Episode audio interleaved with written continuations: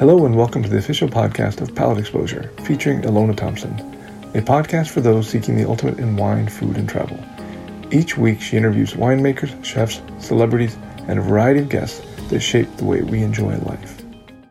Continuing the discussion on the weird and wonderful world of auction, wine auction market, which you're such incredible expert in, is so well versed in so many different bits and pieces and what it really takes. I mean, on the face of it, um, any given auction has buyers and sellers, and sometimes it's one of the same. Um, but there's so many different personalities that populate Oh, wow. that space. Yeah. Um, and some of them have stirred up quite a controversy. Yeah. Well, yes, Ilona, thank you because looking back, I, I definitely grew up in an era of the wine business, the wine industry, and specifically wine auction business.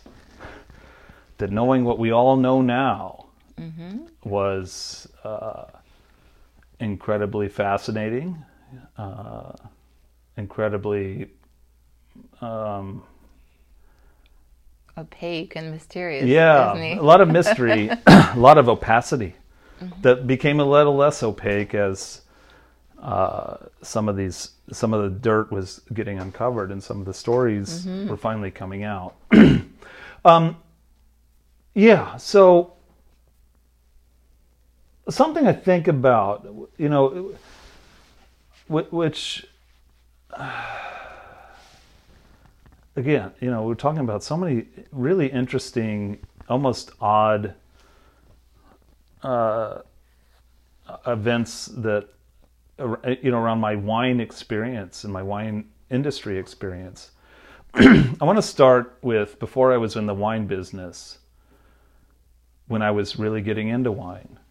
And uh, I had a dear friend passed away about five years ago uh, one of my wine mentors. His name was Armand DeMille, and um, this is something we, we, we this is a whole nother podcast subject.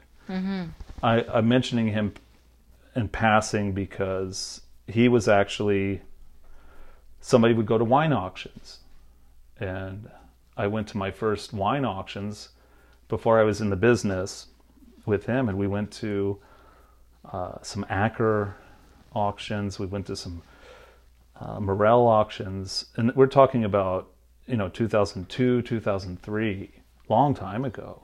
You know, especially now. I mean, it was looking back. you know, the catalogs, the wines, the prices. Uh, you know, you wouldn't you wouldn't recognize this world at all. You might as well just be teleported to Mars or something. Yeah. You know, it's so different.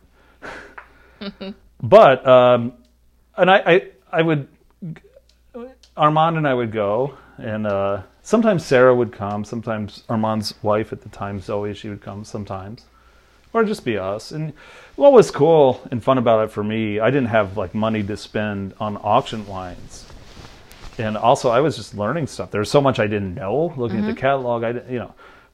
I, uh, so many of the wines I wasn't familiar with, but I was learning, and this was it was cool. And I, the, but the excitement of the idea of fine wine in the auction market, and the excitement of an auction room and an auctioneer, and wow, I mean, Yeah. I, I I was I definitely was getting hooked. You know, this was cool. It was an energy and an excitement that was addictive. So um, we. Uh, the first time I actually went on a limb and bought wine at auction, I was at an Acker auction, and this was, must have been, yeah, 2003, 2004, I don't know, long, quite a while ago now. And it was when Acker was doing auctions on uh, Central Park South, 57th Street, the Intercontinental Hotel or whatever. They it, long mm-hmm. time ago, way way long ago. And mm-hmm. um, so I'm bidding, and I'm actually I'm bidding on a Magnum of 1989 Chapoutier Le Pavillon because I had a connection to this wine, and this mm-hmm. was a wine with of an older vintage Magnum, one Magnum, and I thought, well, it's a stretch, but okay, I'm going for this because you know I want to do it, and you know I'll I'll apologize to Sarah later for blowing, you know, blowing our month's rent or whatever. so uh, I'm bidding and there's somebody bidding against me. I look over, and it's an Asian, sharp-looking Asian gentleman, uh, glasses, long, a little longer hair, good-looking dude, good smile, well dressed. It was Rudy Kurniawan.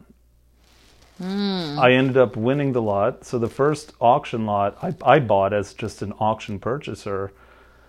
I outbid Rudy and I think it was only kind of accidental because I think he got distracted, and when the lot was hammered, he somebody pulled him aside to chit chat or gave him a glass of wine or something.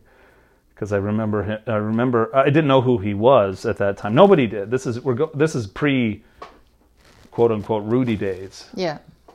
and uh, uh, I was later introduced to him, and oh, hey, this is Rudy. Rudy's a young guy uh, around your age, big wine buyer, wine lover, up and coming guy. Really cool. Know, that's it.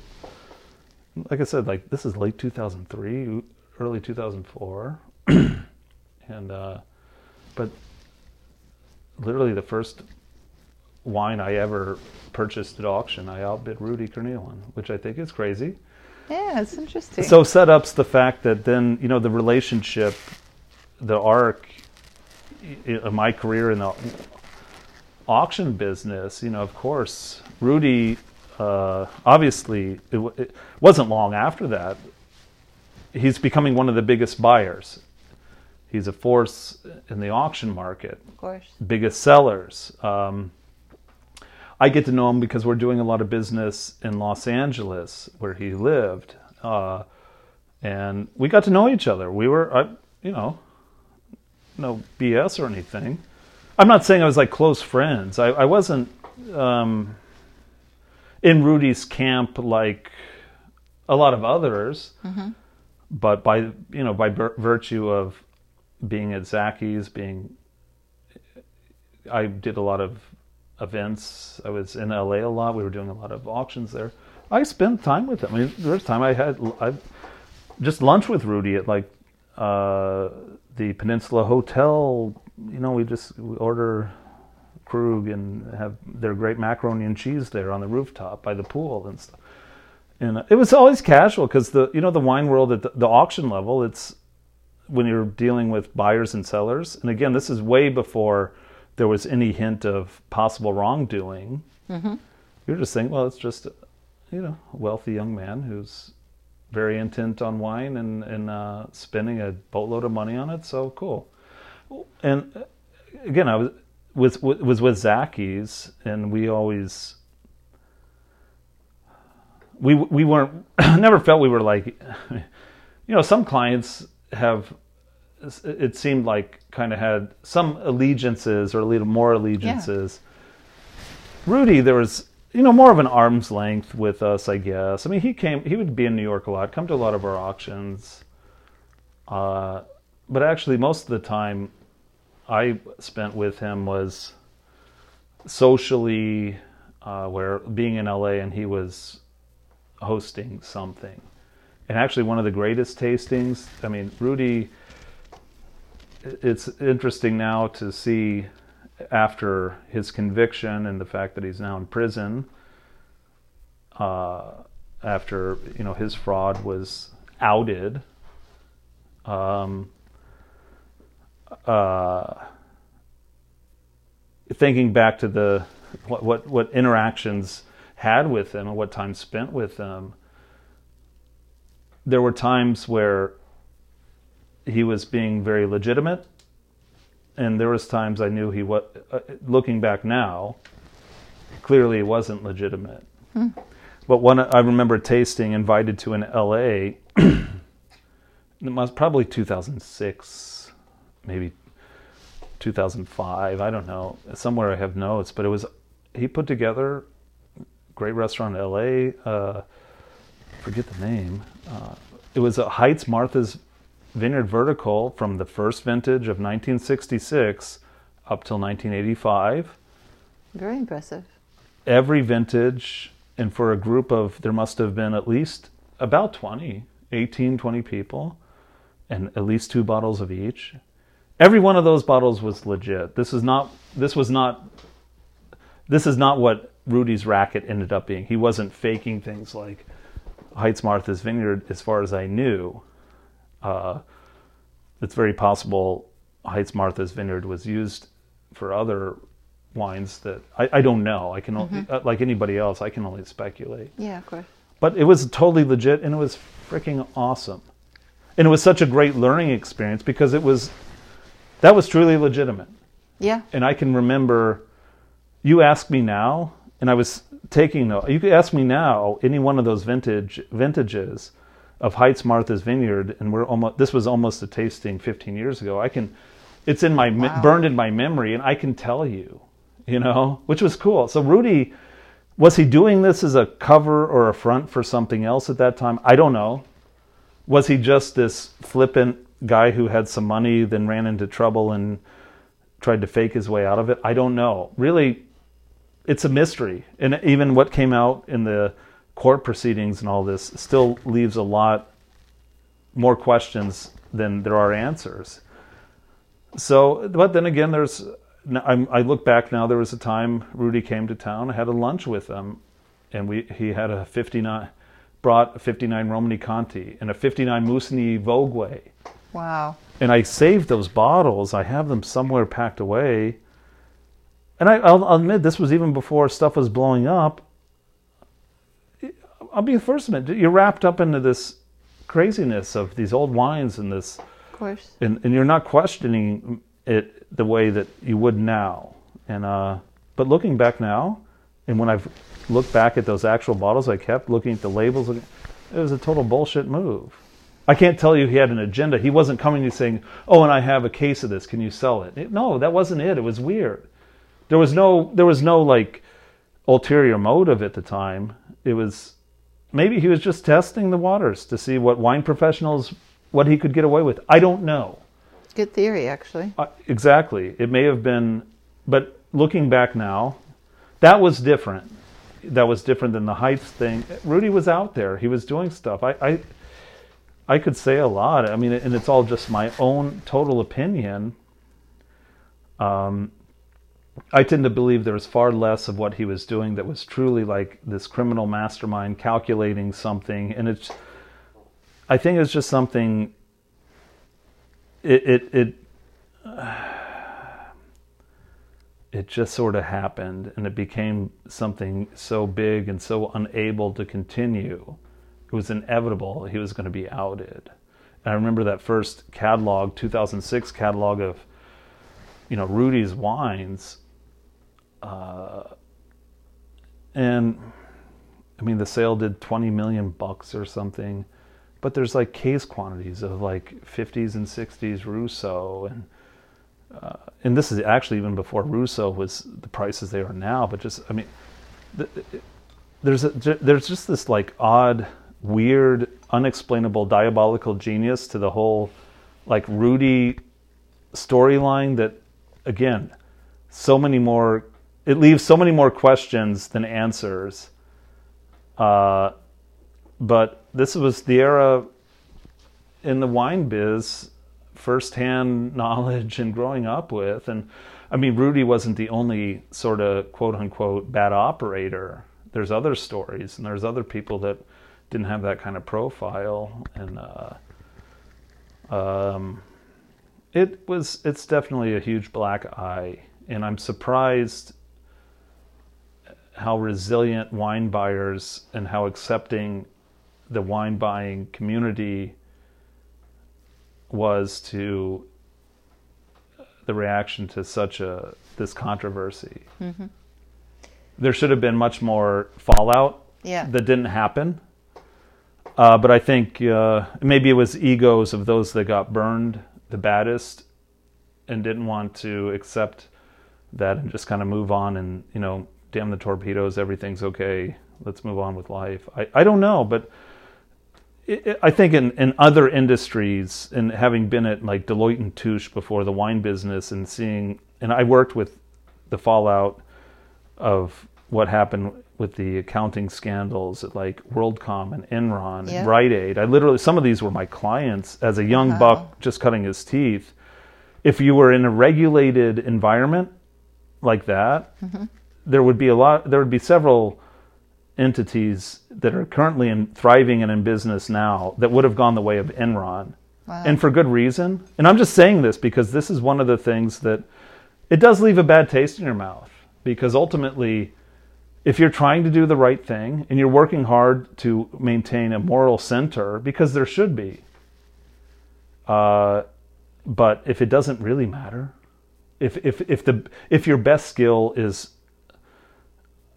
dodging you know it, it just dodging getting in trouble I, I can't i personally that was not a game i could play you know. And the fact that they're really truly no you know when it comes to like the wine auction world based on if you read the fine print in the back of the catalog and as is offering of this stuff and you know nobody's responsible for anything but blah blah blah you know that's that's how everybody got off the hook because oh look at the fine print in the back of the catalog. Nobody's purporting this to be legit what- whatever it is. So mm-hmm. but it's different if you're Enron or something and you're truly doing something nasty because you're a public company and you have to live by the rules of the SEC and all this stuff you're you're gone overnight. You know I saw Arthur Andersen collapse. I saw Enron collapse WorldCom all this stuff. But wine auction was different and whatever.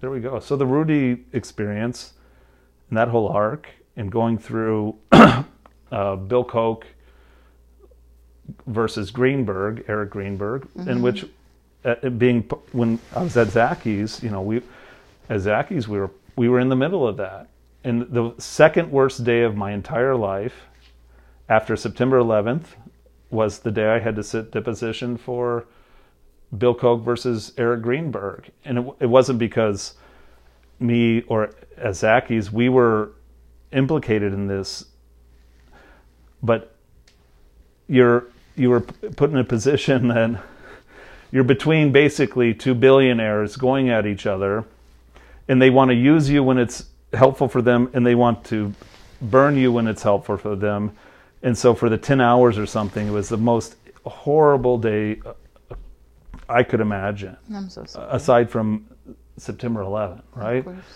be- be- because it was just a mind fuck and just terrible and just it was exposing what the awfulness of what was going on and in the end though and i think it's something we talked about you know if it wasn't for actually like guys like bill koch that's one of the few people that actually stood up to try to make some change in this fine wine world and even to this day i mean bill koch as far as I know, I don't know if he's still buying wine and stuff. I don't think he is. I think he sold more wine, whatever. He enjoys his wine. I don't know.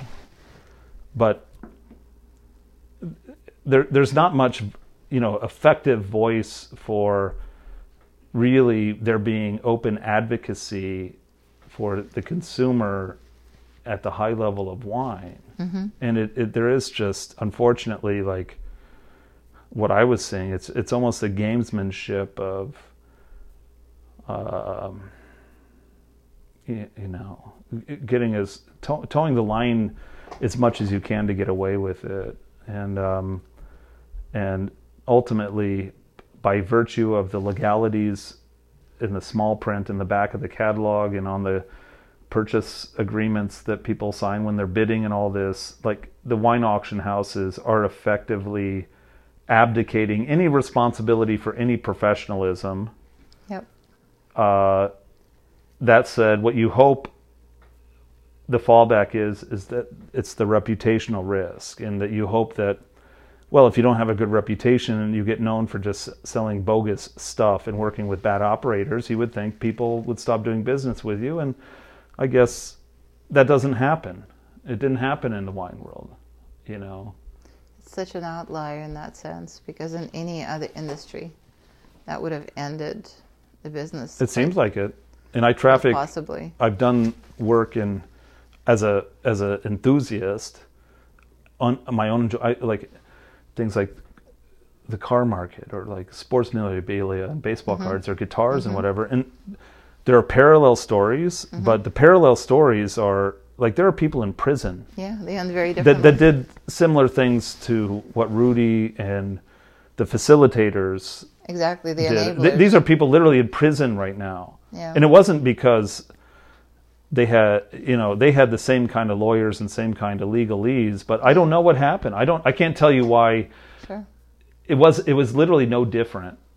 But I don't know. I'm I don't know. Here we are and and you know that without fed into losing faith in this career path I had found myself in and and um I didn't want to be cynical about it and if you can't play you know if it's not level playing field Yeah. and you're not even sure what the rules are and of course what rules you're applying may not be the same as somebody else. I don't know. It just it it was disheartening. And it, it- that played in that was another thing that played into the decision to get out of the market.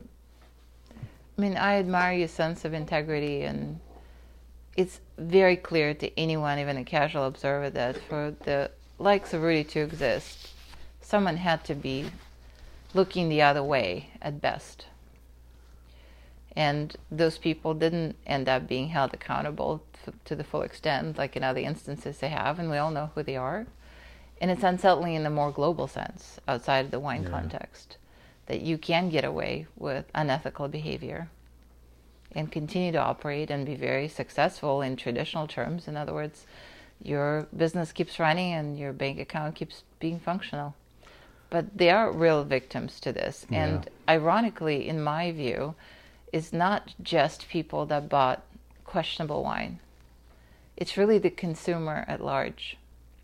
I think it gives a black eye to um, the auction industry, um, as in they have a fiduciary responsibility to uphold, to uphold, Yeah. regardless of legalese, what they're representing. There has to be a good faith belief, yeah and I think if we all just did our little part in acknowledging what is true and what isn't, perhaps, you know, as a whole, we would be better off, and we would have um, an industry that's more truthful and transparent, which I think is much healthier in long in long term. Yeah. Well, you know, you hit on it. it's it's you know a moral center. It's integrity, and I'm. I, I think what I what I took out of it, and as this was happening, being at a a little more of a younger, naive age, and ultimately taking these experiences as, as ultimately learning experiences about how the world really works. Uh, that I personally, I just I tend to be fairly idealistic about things. I tend in my head have somewhat rigid ideas. I you know, and I, I think I mentioned earlier when we were off mic, I, I kind of self-diagnose of being you know like some smidgen on the uh, on the spectrum, you know, because I, I don't know, you know, I I. I I, I, I, I've stuck to some of these uh, beliefs, and, and you'd like to think that there should be, you know, an, an overriding moral center, an overriding um, level of integrity that if you stick to it, then you're okay. And if others, if it's those who don't, then that's their problem and they're going to ultimately uh, face the consequences. Yeah. But, uh, you know, then there, here's how you learn about real life. That's a powerful life lesson right there. Yeah, powerful life lesson. Lesson, and and again, it, you know, when you're trying to slug it out in the wine auction world, and this was true, especially when it was my time at Wally's, it, it, that contributed, which is, you know, um, I I, I want to. Um, I I have what I'd like to think a good moral center. I'm tr- truly, honestly, working on the behalf of the buying and selling public in the way that be fair, be real, be the person that because you have the experience, you have uh, the uh, reputation, mm-hmm. you're making decisions, and meaning what are you selling, what do you don't sell, what's acceptable, what's not acceptable, and the you know the fine wine market, and especially at auctions, there's a you know there's a ton of room for bad operation as the Rudy, among others, and Rudy's mm-hmm. again the, the, most public, but there was other stuff happening, you know. Um, but it became uh, between realizing like, holy shit, you know, even if even if it didn't matter to the people participating in your auctions, that okay, whatever, take anything, or work with people that are known to sell illegitimate wines or bad wines or whatever. Yeah. God knows what. Yeah. And guess what? Even if it didn't matter to your buying base and didn't matter, I, I, I just I, there's no way I could be comfortable with that in my own head. Yeah. I would literally head would start spinning, smoke would come out of my ears, and I would, it would it just explode. Just the way I am, you know. And it's not even about being so, you know. Uh, I I idealistic Joan of Arc, whatever. I, I don't know how to explain it, but it's just it didn't it wouldn't feel right. Yeah. You know? Because it's not it's not what I thought the service that the auction industry is providing is that level of expertise, that level of weeding out, that level of what you are paying for, you are getting. To the degree we you trust our expertise and trust our ability to weed out what is or isn't good. Meaning fake, meaning not stored right, meaning whatever it is, you know. The conclusion of this interview can be found in the next podcast, already available for your download. Thanks again for tuning in to the official podcast of Palate Exposure, featuring Ilona Thompson.